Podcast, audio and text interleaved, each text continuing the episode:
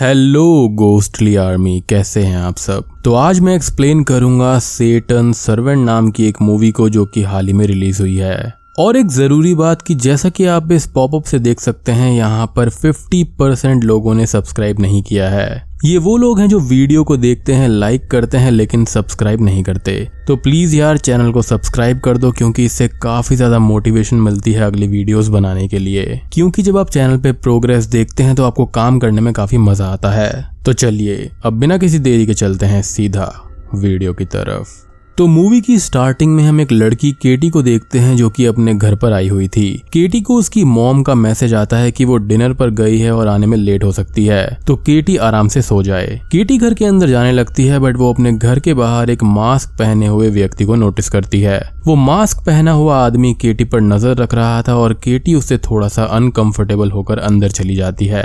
घर के अंदर आकर केटी सो जाती है और हम उस मास्क पहने हुए व्यक्ति को केटी के घर के अंदर आते हुए देखते हैं। केटी को सोते टाइम अपने बाहर वाले रूम से कुछ आवाज़ें सुनाई देती हैं और उसको ये लगता है कि उसकी मदर घर पर वापस आ गई है और वो बाहर चेक करने के लिए जाती है। बाहर केटी को उसकी मदर नहीं मिलती और वो थोड़ी परेशान हो जाती है और सेल्फ डिफेंस के लिए अपनी कीज ले लेती है। अब वो मास्क पहना हुआ व्यक्ति केटी पर पीछे से हमला करता है और केटी उसको कीज से हर्ट कर कर बाहर भाग जाती है। केटी अपनी कार के पास जाती है, बट उसकी कीज तो अंदर ही रह गई थी, जिससे वो रोड पर हेल्प के लिए भागने लगती है। अब वो मास्क पहना हुआ व्यक्ति कार से केटी का पीछा करता है और केटी ग्लास कट से जख्मी होकर रोड पर ही गिर जाती है। और वो व्यक्ति वहाँ पर आकर अब केटी को बेहोश कर देता है और अपने साथ में ले जाता है। अब सीन चेंज होता है और हम दो दोस्तों यानी कि जेम्स और टाइलर को देख पाते हैं। जेम्स और टाइलर केटी के फ्रेंड्स थे और वो उसके बारे में ही बात कर रहे थे। एज वो अचानक से ही डिसअपियर हो गई थी और लोगों को ये लगता है कि वो मर चुकी है। जेम्स और टाइलर एक पार्टी में आते हैं जहाँ पर वो अपने बाकी स्कूल के दोस्तों के साथ में एंजॉय कर रहे थे। टाइलर और जेम्स नशे में हो जाते हैं और जेम्स की टी शर्ट पर कोई बियर गिरा देता है, जिसको साफ़ करने के लिए जेम्स वॉशरूम के अंदर जाता है। अब वॉशरूम के अंदर जेम्स को उसकी क्लासमेट जेन मिलती है, जो कि रिसेंटली ही रिहैब सेंटर से आई थी, एज वो एल्कोहल एडिक्टेड हो गई थी। जेम्स अपनी टी शर्ट चेंज करता है और जेन और जेम्स आपस में बात करते हैं, और जेन वहाँ से जाने लगती है, जहाँ पर वो अपने बॉयफ्रेंड के पास में जा रही थी नाइट आउट के लिए। जेम्स अब और ड्रिंक करने लगता है और सो जाता है। अब तभी टाइलर आकर जेम्स को जगाता है और उसको वहाँ से चलने के लिए बोलता है, क्योंकि वहाँ पर पुलिस आने वाली थी। और तभी जेम्स को जेन का बैग मिलता है, जो कि वो वॉशरूम के अंदर ही भूल गई थी। और वो उसको ले जाता है जेन को देने के लिए, और वो दोनों ही लोग अब बाहर आ जाते हैं। अब बाहर आने पर वो दोनों ये देखते हैं कि पुलिस कहीं और ही आई हुई थी, और वो दोनों वहाँ से जाने लगते हैं। अब जेम्स यहाँ पर टाइलर से ये बोलता है कि उनको जेन का बैग पास में ही जेन के घर पर दे देना चाहिए, और वो दोनों जेन के घर पर जाते हैं। अब घर के पास पहुँचने पर उनको पुलिस जेन के घर के बाहर मिलती है और वो दोनों थोड़ा डर जाते हैं और वहीं पर छुपकर देखने लगते हैं। पुलिस के जाने के बाद में जेम्स और टाइलर आपस में बात करते हैं कि शायद से जेन के साथ में कुछ हुआ होगा और इस बात को पता करने के लिए वो दोनों ही जेन के घर के अंदर जाते हैं। अब घर पर उन दोनों को जेन की मदर मिसेस बुकर मिलती है जो कि जेन के लिए परेशान थी। मिसेस बुकर उन दोनों को अंदर बुला लेती है और अंदर वो लोग बात करने लगते हैं। यहाँ पर जेन की माँ उसके घर न आने से काफ़ी परेशान थी, क्योंकि रिसेंटली ही वो रिहैब सेंटर से आई थी, और वो उसकी काफ़ी फ़िक्र भी कर रही थी। जेम्स और टाइलर उनको समझाते हैं और मिसेस बुकर उनको जेन के एक बॉयफ्रेंड ब्रायन के बारे में बताती है कि शायद से ब्रायन ने जेन को कुछ किया होगा, क्योंकि वो जेन को अच्छे से ट्रीट नहीं करता। अब टाइलर यहाँ पर ब्रायन को जानता था बट वो मिसेस बुकर को उसके बारे में कुछ भी नहीं बताता। यहाँ पर हैंगओवर की वजह से जेम्स की तबीयत खराब हो जाती है और वो वॉशरूम में जाकर वॉमिटिंग करने लगता है। अब जेम्स वॉशरूम में था कि तभी उसको किसी लड़की की आवाज़ सुनाई देती है, और उसको लगता है कि ये आवाज़ जेन की हो सकती है। अब यहाँ पर मिसेस बुकर को पता चल गया था कि टाइलर और जेम्स नशे में हैं, और वो उन दोनों को इसके बारे में बताने लगती है कि यहाँ पर कोई भी लड़की नहीं है। और वो दोनों नशे में हैं तो शायद से उनके कान बज रहे होंगे। अब ये सब सुनकर टाइलर और जेम्स, मिसेस बुकर के घर से चले जाते हैं। बाहर आने पर टाइलर और जेम्स अब जेन के बारे में बात करते हैं कि ब्रायन के पास शायद से जेन सेफ़ ना हो। और टाइलर ये बोलता है कि उसके पास ब्रायन का नंबर है और वो उसको कॉल करके जेन के बारे में पूछता है। टाइलर अब ब्रायन को कॉल करता है और ब्रायन कॉल पिक करके सडनली ही कॉल को कट कर देता है। टायलर जेन से ये बताता है कि ब्रायन यूजुअली कॉल कट नहीं करता और कोई ना कोई प्रॉब्लम ज़रूर है। क्योंकि टाइलर ने कॉल पर हल्की सी आवाज़ सुनी थी किसी लड़की की। जेम्स और टाइलर अब ब्रायन के घर जाने का डिसाइड करते हैं क्योंकि उसका घर स्कूल के पास में ही था और वो लोग लिफ्ट लेकर वहाँ पर पहुँच जाते हैं। ब्रायन के घर पर उन दोनों को एक लड़की की चिल्लाने की आवाज़ आती है और उनको ये लगता है कि जेन को ब्रायन टॉर्चर कर रहा होगा। और वो दोनों ही अंदर जाकर उसको बचाने का डिसाइड करते हैं। वो दोनों ही पीछे के दरवाजे से घर के अंदर एंटर करते हैं और एक नाइफ लेकर आवाज़ की डायरेक्शन में आगे बढ़ते हैं, जो कि घर के बेसमेंट से आ रही थी। बेसमेंट लाइट ऑन करने पर वो लोग ब्रायन और जीन को देखते हैं, जो कि एक हॉरर मूवी देख रहे थे, और वो आवाज़ जो थी वो मूवी के अंदर से ही आई थी। अब ब्रायन और जीन उन दोनों पर बहुत ही ज़्यादा गुस्सा हो जाते हैं और जेम्स ये बताता है कि उसको जेन की फ़िक्र हो रही थी, और इसलिए ही वो यहाँ पर आए हैं। जेम्स जेन को को उसका बैग दे देता है और जेन ये बोलती है कि वो अपनी मदर के पास में नहीं रुकना चाहती थी और आज की रात वो ब्रायन के साथ ही रुकना चाहती थी, इसलिए उसने अपना फ़ोन ऑफ़ कर लिया था। जेम्स जेन को बताता है कि मिसेस बुकर बहुत ही ज़्यादा परेशान है जेन के लिए, जिस पर वो ये बोलती है कि उसकी मदर थोड़ी पागल सी है और आज रात वो उसको सेक्रीफाइस करने वाली थी। जेम्स और ब्रायन को ये सुनकर शौक लगता है और जेन ये बताती है कि उसकी मदर एक सेटन वर्शिपर है और वो किसी तरह का डेडली रिचुअल करने वाली थी जेन पर। और उसने जेन को बाँध कर भी रखा हुआ था घर के अंदर। अब एक फ्लैशबैक में हम ये देखते हैं कि मिसेस बुकर ने जेन को बाँध के रखा हुआ था और वो उसको खाना देती है। जेन गुस्से में खाना फेंक देती है और अपनी मदर से ये बोलती है कि वो ये सब ना करे, जिस पर मिसेस बुकर ये बताती है कि वो जेन को प्योरीफाई करना चाहती है और आज वो इसके लिए एक रिचुअल भी करने वाली थी। जीन अब वॉशरूम जाने के बहाने से घर से भाग जाती है। जीन अब आगे ये बताती है कि वो पुलिस को भी इन्फॉर्म नहीं कर सकती, क्योंकि उसके डैड के गायब होने पर उसने पुलिस को ये बताया था कि मिसेस बुकर ने ही उसके डैड को मार दिया है। बट बॉडी ना मिलने पर पुलिस को जेन की कहानी झूठी लगी थी, इसलिए दोबारा पुलिस उस पर ट्रस्ट नहीं करेगी। अब ये सब सुनकर जेम्स और टाइलर को यकीन नहीं होता। और जेम्स ये बताता है कि जेन की बहन जो घर पर है, वो भी प्रॉब्लम में हो सकती है। ये सुनकर जेन ये बोलती है कि उसकी बहन दूसरी जगह पर रहती है और यहाँ पर सिर्फ़ जेन और उसकी मदर ही रहती है। जेन की ये बात सुनकर जेम्स ये बोलता है कि उसने किसी लड़की की आवाज़ सुनी थी वॉशरूम में और टाइलर ने भी सेम आवाज़ सुनी थी। वो लोग अब ये बोलते हैं कि हो सकता है कि मिसेस बुकर ने केटी को अपने घर में किडनैप करके रखा होगा और केटी की जान को खतरा है और उनको केटी को बचाना चाहिए। केटी यहाँ पर इनकी क्लासमेट थी। अब वो सब केटी को बचाने जाते हैं जहाँ पर ब्रायन और जेन स्कूल में जेन का फ़ोन ऑन कर देते हैं, ताकि मिसेस बुकर कॉल को ट्रेस करके वहाँ पर आ जाए और जेम्स टाइलर के साथ घर में जाकर केटी को बचा सके। जेन अपना फ़ोन ऑन करके स्कूल के बीच में रख देती है और ब्रायन के साथ साइड में ही छुप जाती है। घर पर जेम्स और टाइलर नज़र रख रहे थे और मिसेस बुकर जेन का फ़ोन ट्रेस कर लेती है और वो किसी को अपने साथ चलने का बोलकर घर से निकल जाती है। टाइलर मैसेज करके ब्रायन को मिसेस बुकर के निकलने की खबर दे देता है और जेम्स के साथ घर के अंदर चला जाता है, जहाँ पर उन दोनों को लॉन में एक रिचुअल के लिए तैयार जगह मिलती है और वो समझ जाते हैं कि मिसेस बुकर सच में ही सेटन वर्षे पर है और वो दोनों घर के अंदर केटी को ढूँढने लगते हैं। यहाँ स्कूल में मिसेस बुकर उसी मास्क पहने हुए व्यक्ति के साथ में आती है, जिसने केटी को किडनैप किया था। और वो स्कूल में जेन को ढूँढने लगती है। मिसेस बुकर को जेन का फ़ोन मिल जाता है और वो उससे ब्रायन को कॉल कर देती है, जिससे ब्रायन का फ़ोन रिंग हो जाता है और उसकी लोकेशन मिसेस बुकर को मिल जाती है। अब मिसेस बुकर मास्क पहने हुए व्यक्ति को जेन को लाने का ऑर्डर दे देती है और वो जेन को ढूँढने लगता है। मास्क पहने हुए व्यक्ति को जेन और ब्रायन मिल जाते हैं और वो उन दोनों को पकड़ लेता है, जहाँ पर ब्रायन मास्क पहने हुए व्यक्ति पर अटैक करता है, लेकिन उसको कोई भी फ़र्क नहीं पड़ता। थोड़ी सी लड़ाई करने के बाद में वो ब्रायन का एक हाथ उखाड़ देता है और जेन ब्रायन को बचाकर वहाँ से भागने लगती है।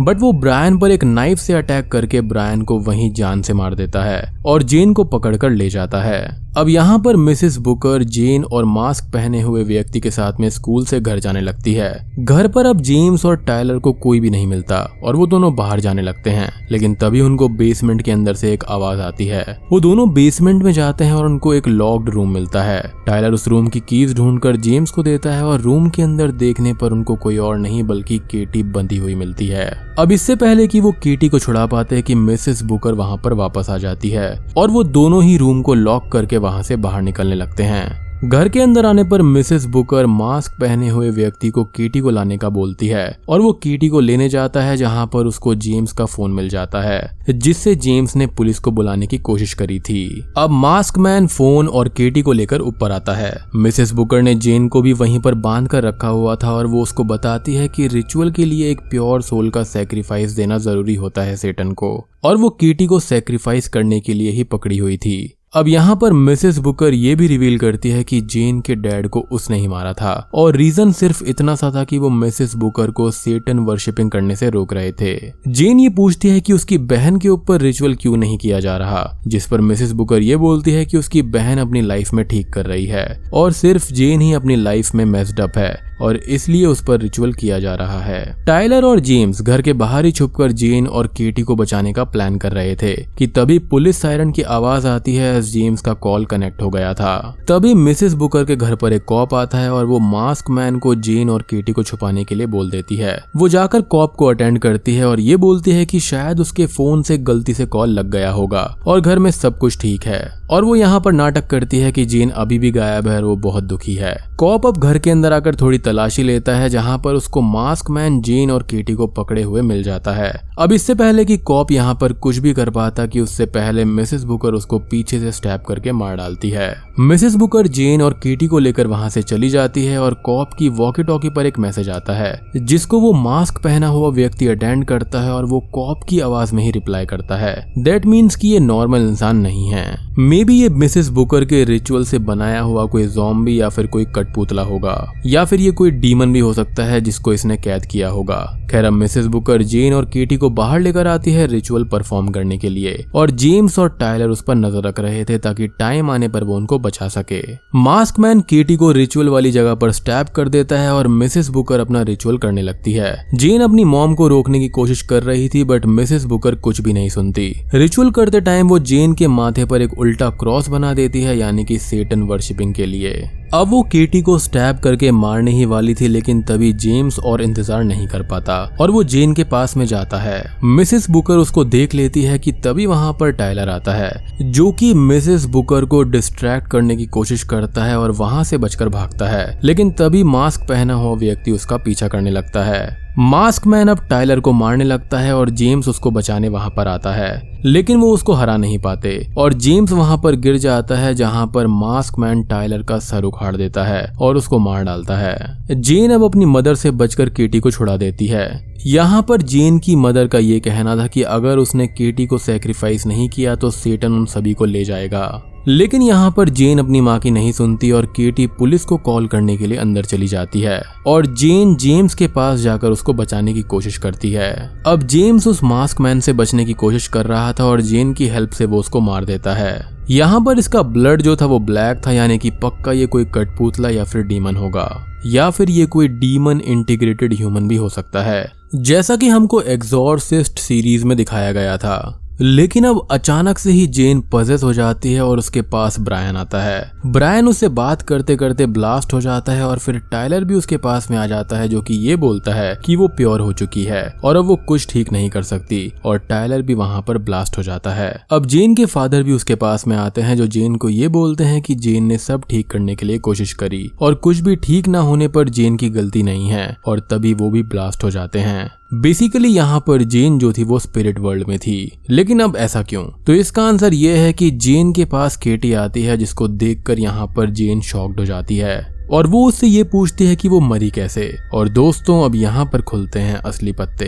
हम एक फ्लैशबैक में देखते हैं कि मिसेस बोकर ने केटी को घर के अंदर पकड़ लिया था जब वो पुलिस को इन्फॉर्म करने गई थी, और वहाँ पर उन्होंने उसको मार दिया था। यानी कि वो जो रिचुअल वाला सेक्रीफाइस था वो कंप्लीट हो गया था। और इसी कारण से जेन यहाँ पर स्पिरिट वर्ल्ड में पहुँच गई थी। अब यहाँ पर जेन उससे अपनी माँ की हरकतों के लिए माफ़ी मांगती है और केटी जेन से ये बोलती है कि जेन उसकी फैमिली का ख्याल रखे, और तभी वो भी ब्लास्ट हो जाती है। अब तभी हम ये देखते हैं कि पुलिस वहाँ पर आ जाती है, जो कि मिसेस बुकर को जेल ले जाती है। अब सडनली हम जेन को ब्रायन के ग्रेव पर देखते हैं और वहाँ पर ब्रायन आता है। ब्रायन यहाँ पर जेन से गुस्सा था कि जेन ने उसको बुला दिया और वो जेन को चोक करने लगता है। लेकिन तभी जेन की आँख खुल जाती है कि मतलब ये एक नाइट था और ये नाइट जेन को एक महीने से आ रहे थे। यानी कि उस रिचुअल और उस हादसे को हुए एक महीना हो गया था। जेन जेम्स के साथ थी और जेम्स उसको ये बोलता है कि उसको नाइट क्यों नहीं आते? जिस पर जेन ये बोलते हैं कि जेन की गलती से लोगों की जान गई है, इसलिए उसको नाइटमेयर आते हैं। अब तभी घर के डोर पर नॉक होता है और उसको बाहर एक पार्सल मिलता है। तभी जेन के पास में एक कॉल भी आती है और वो उस कॉल से डर जाती है। जेन यहाँ पर जेम्स को पार्सल दिखाती है और पार्सल में किसी और का नहीं, बल्कि मिसेस बुकर का एक नोट था, जिसमें वो जेन से इंतज़ार करने के लिए बोल रही थी और रिचुअल वाला नाइफ भी था। मतलब की मिसेस बुकर यहाँ पर जेल से भाग चुकी है और अब वो जेन के पीछे है। और बूम ये मूवी यहीं पर खत्म हो जाती है। तो बेसिकली यहाँ पर हुआ ये है कि जेन की गंदी आदतों को छुड़ाने के लिए उसने केटी का सेक्रीफाइस कर दिया, ताकि सेटन यहाँ पर उसकी गंदी आदतों को छुड़ा सके। और मेरे ख्याल से ऐसे सेक्रीफाइसेस वो बहुत टाइम से करती आ रही होगी। और क्या पता कि वो मास्क मैन जो था वो उसी का पति होगा, जिसको उसने किसी डीमन के साथ में इंटीग्रेट कर दिया होगा और वो उसके लिए काम करता होगा। क्योंकि वो सेटन को काफ़ी टाइम से सेक्रीफाइसेस करके खुश कर रही थी। अब यहाँ पर जो जेन थी वो काफ़ी ज़्यादा अड़ियल थी और वो अपनी अल्कोहल ड्रिंकिंग हैबिट से बाज भी नहीं आ रही थी। तो यहाँ पर शायद इसलिए ही उसको डेविल वर्शिपिंग एक रास्ता लगा होगा। अब यहाँ पर मूवी का जो कॉन्सेप्ट है वो ठीक है, लेकिन इसका एग्जीक्यूशन काफ़ी ज़्यादा खराब है। पर्सनली मैं ये रिकमेंड करूँगा कि आप अपने आप को ये एक्सप्लेनेशन देख ही संतुष्ट कर लीजिए। आप मूवी बिल्कुल भी मत देखना। इस मूवी की सबसे बुरी बात मुझे ये लगी कि बैकग्राउंड में एक एनोइंग सा म्यूज़िक चलता रहता है, जो कि मतलब पूरी ही मूवी को खराब कर देता है। अगर इस मूवी के अंदर प्रॉपर इफेक्ट्स डाले जाते और इसका एग्जीक्यूशन बढ़िया होता तो ये मूवी बढ़िया निकल कर आती। लेकिन हाँ मुझे एक बात समझ आती है कि ये एक लो बजट हॉरर फ़िल्म है और इसी रीजन की वजह से यहाँ पर ऐसा हुआ है। आई नो आपको एक्सप्लेनेशन अच्छी लग रही होगी, कहानी कितनी बढ़िया है, लेकिन मूवी बिल्कुल भी मत देखना। तो अगर बस वीडियो पसंद आई हो तो लाइक कर देना चैनल पर नए हैं तो सब्सक्राइब कर दीजिए। तो मैं आप सबको मिलता हूँ अगली वीडियो के साथ में। तब तक के लिए स्टे